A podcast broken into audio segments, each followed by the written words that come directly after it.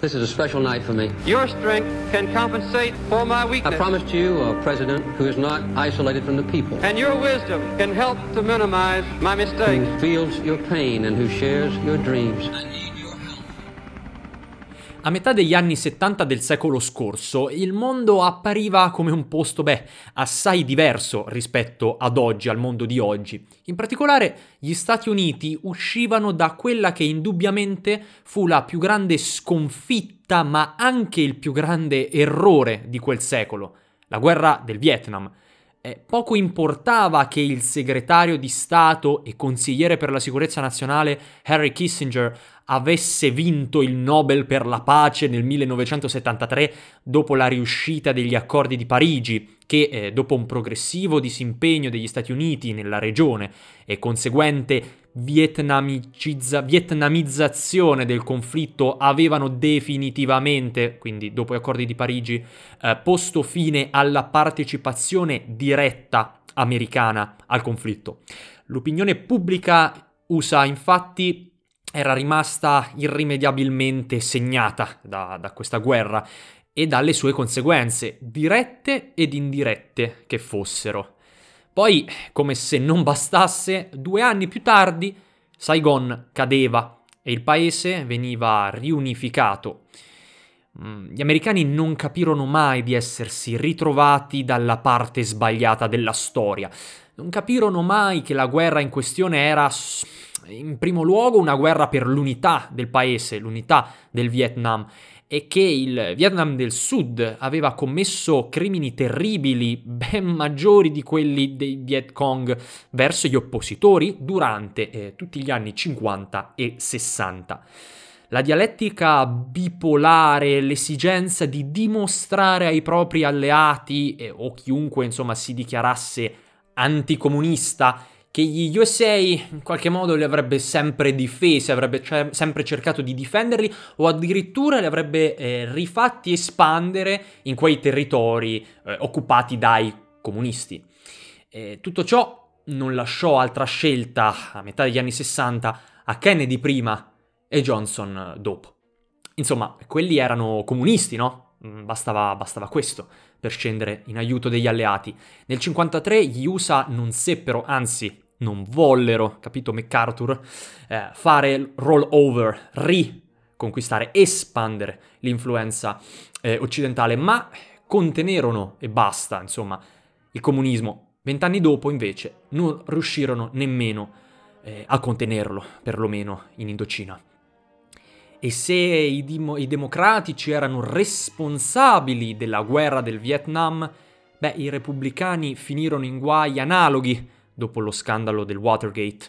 Quindi, insomma, in poche parole, eh, quel, quel fatto di spionaggio ai danni del Partito Democratico eh, operato da molti repubblicani, in cui il presidente Nixon fu eh, altamente coinvolto, in quanto eh, era in corso la campagna di rielezione del presidente per il suo secondo mandato, che poi alla fine vinse pure, ma eh, insomma sappiamo si eh, dovette dimettere poco tempo dopo. Infatti il Watergate portò Nixon a dimettersi proprio per evitare la procedura di impeachment che molto probabilmente sarebbe arrivata a compimento.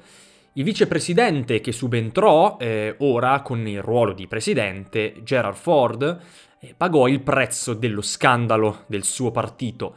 Eh, Tre mesi dopo le, dimissi- le dimissioni di Nixon, le elezioni di midterm premiarono ovviamente i democratici eh, che stravinsero queste elezioni, ottenendo i due terzi dei seggi alla Camera e quasi i due terzi al Senato, eh, condannando Ford ad un debolissimo governo di minoranza. Ehm, pesò anche il rifiuto democratico per il cinismo geopolitico di Kissinger e mh, verso le, le- rifiuto verso le politiche poliziesche nixoniane, sia interne eh, che estere.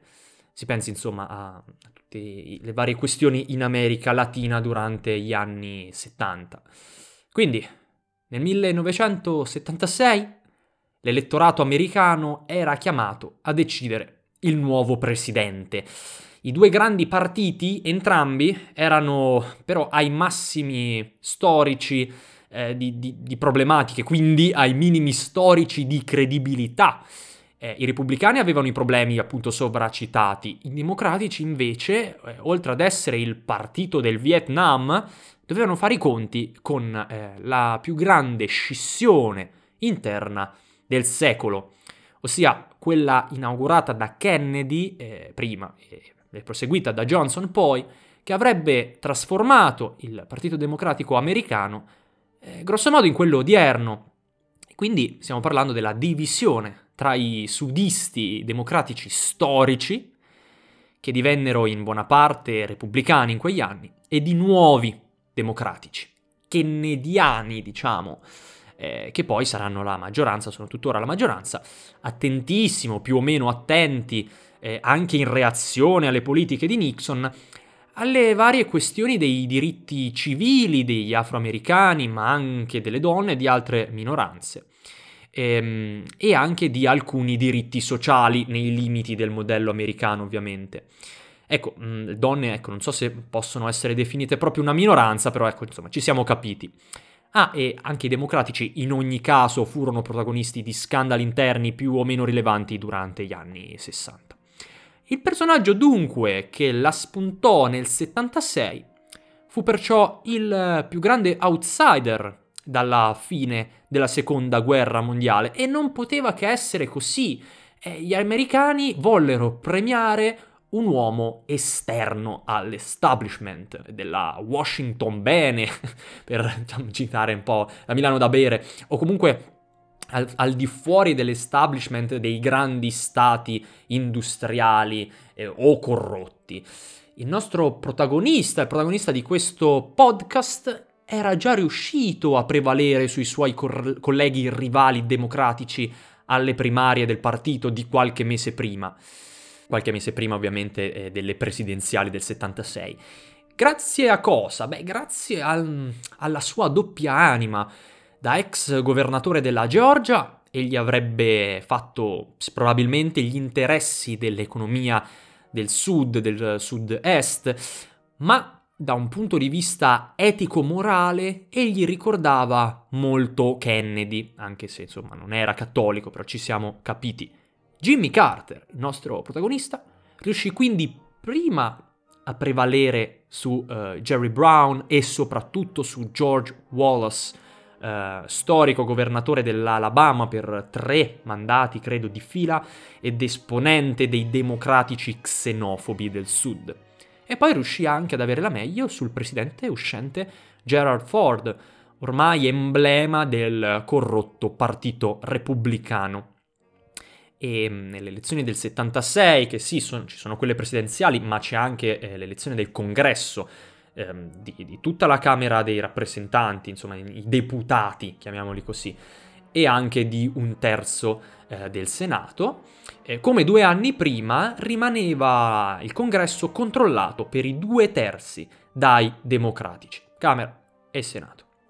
Ricapitolando, nel 76 ci ritroviamo con un improbabile, improbabile presidente, eh, un born again Christian della Chiesa Battista, e tradizionalista ma in parte anche liberale, eh, famosa una sua citazione eh, durante un'intervista a Playboy, sì esattamente a Playboy nel 76, eh, You can't legislate morality, non puoi far legge, non puoi legiferare la moralità, quindi una persona diciamo dai sani principi cristiani eh, si opponeva in, all'aborto, sì, ed era anche contrario alle, anzi più che contrario riteneva peccaminoso eh, l'atto omosessuale, ma mai si sognava, come dice appunto in questa eh, intervista, di eh, entrare nelle case per vedere se due maschi o due donne stavano fornicando, né si segnava appunto di legiferare eh, contro l'omosessualità. Quindi tradizionalista ma non reazionario, liberale nel, nell'approccio, nel senso io la penso così, ho la, ho la mia morale, però te fai un po' eh, quel che ti pare. Era anche un ex farmer di arachidi, quindi diciamo un agricoltore di, di umili, più che di umili origini, diciamo non di grandissima preparazione eh, politica. E quindi premiato, fu premiato per aver contemporaneamente non fatto scappare tutti i sudisti verso i repubblicani, almeno fino agli anni Ottanta, e assicurato per sempre, tuttora in realtà, eh, il dominio eh, democratico in tutte le città, le grandi città dei grandi stati eh, della costa est. Oggi in realtà anche della costa ovest, però al tempo solo di quella est. Una sorta di Gigino Di Maio circa Dino Altri, unexpected alla Casa Bianca, eh, un uomo che in Georgia per scendere a patti con i conservatori aveva barattato la reintroduzione della pena di morte eh, in cambio di una maggior libertà eh, alla lotta contro la segregazione razziale che nello Stato georgiano, ecco, era un problema accesissimo e mai come allora attuale. Beh, quell'uomo era Jimmy Carter. Dai, evitiamo di fare queste simpatiche pronunce. Jimmy Carter. Un debole, diranno molti.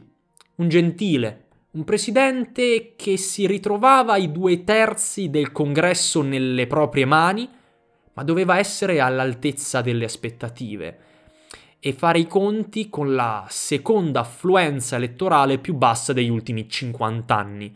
Eh, oltre il gigantesco problema dell'inflazione post-shock petrolifero del 73 e del 74, eh, legato alla guerra del Kippur e anche l'innalzamento del tasso di disoccupazione. In tutto questo, il signor Carter, sì, era stato governatore della Georgia, ma non aveva mai, appunto, ricoperto alcun incarico federale istituzionale.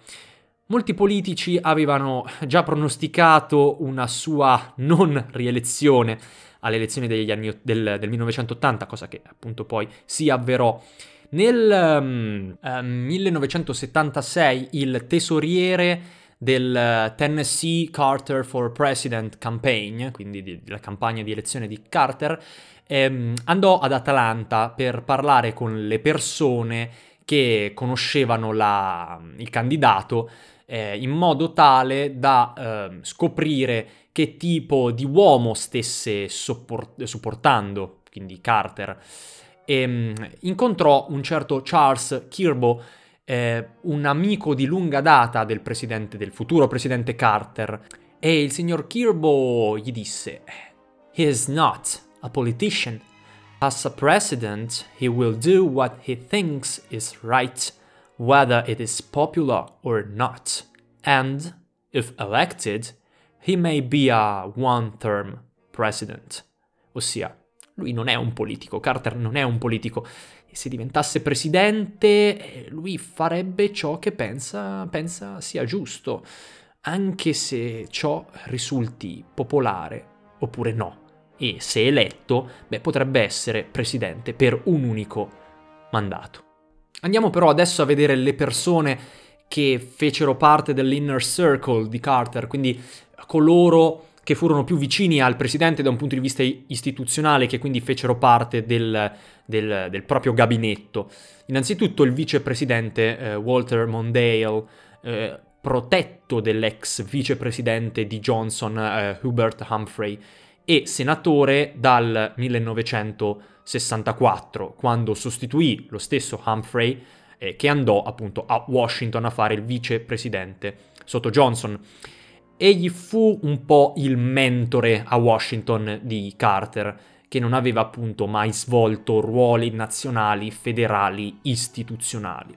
Ancora più interessante però è la figura del consigliere alla sicurezza nazionale, Zbigniew Brzezinski, eh, insieme a Mondale l'uomo più consultato da Carter, scienziato politico e professore universitario alla Columbia con un PhD ad Harvard, eh, compagno di classe tra l'altro di Harry Kissinger.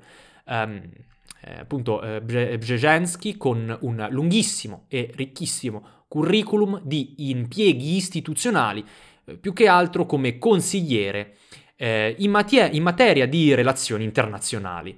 Eh, Brzezinski assistette Carter eh, durante le primarie fin dal giorno zero Egli si era infatti eh, reso disponibile eh, a servizio dei democratici, di qualsiasi candidato democratico, e Carter fu eh, semplicemente il primo che scelse di coinvolgerlo. Perciò, insomma, era chiaro che a lui sarebbe spettato un alto ruolo istituzionale se Carter fosse diventato presidente, cosa che appunto avvenne. Non però eh, segretario di Stato. Segretario di Stato è un po' la sorta del ministro degli esteri italiano.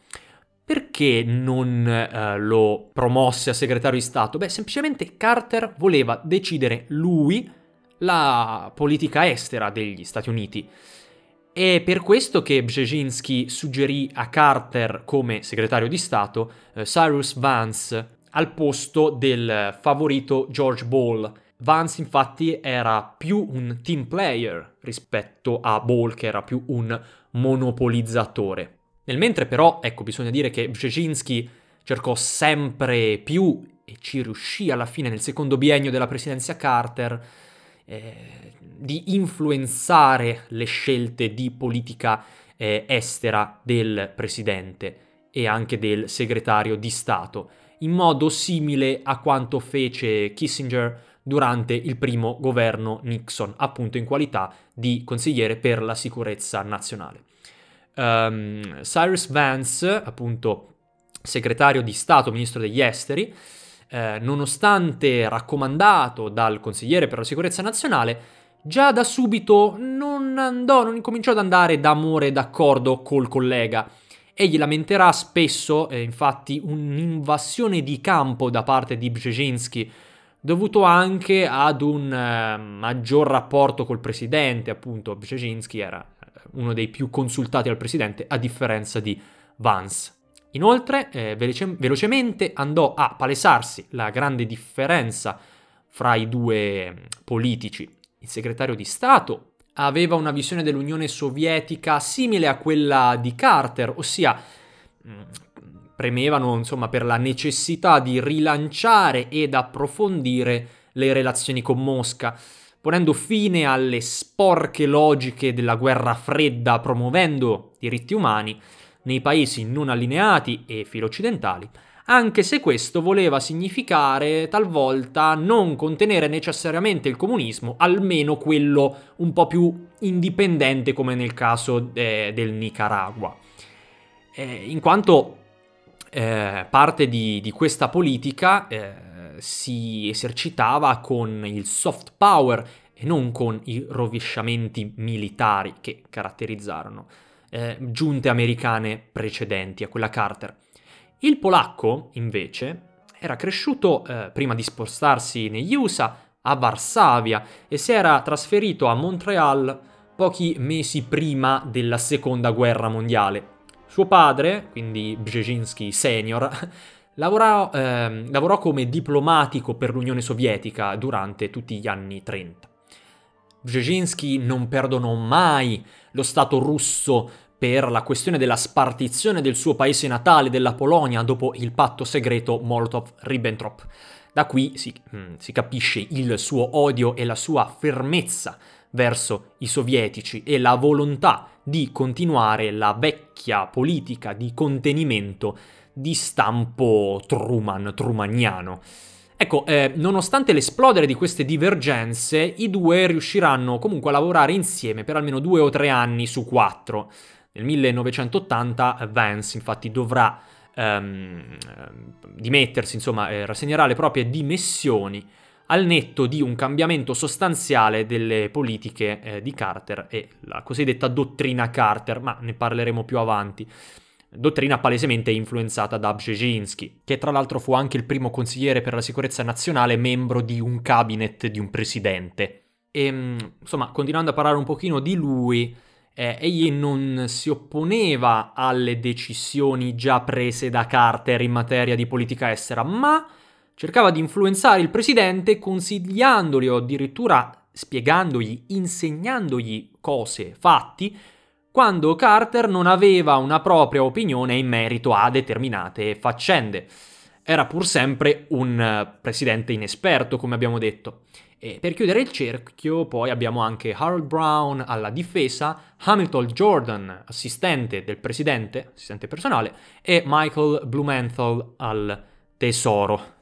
E quindi, presidente eletto, studio ovale, occupato, squadra composta.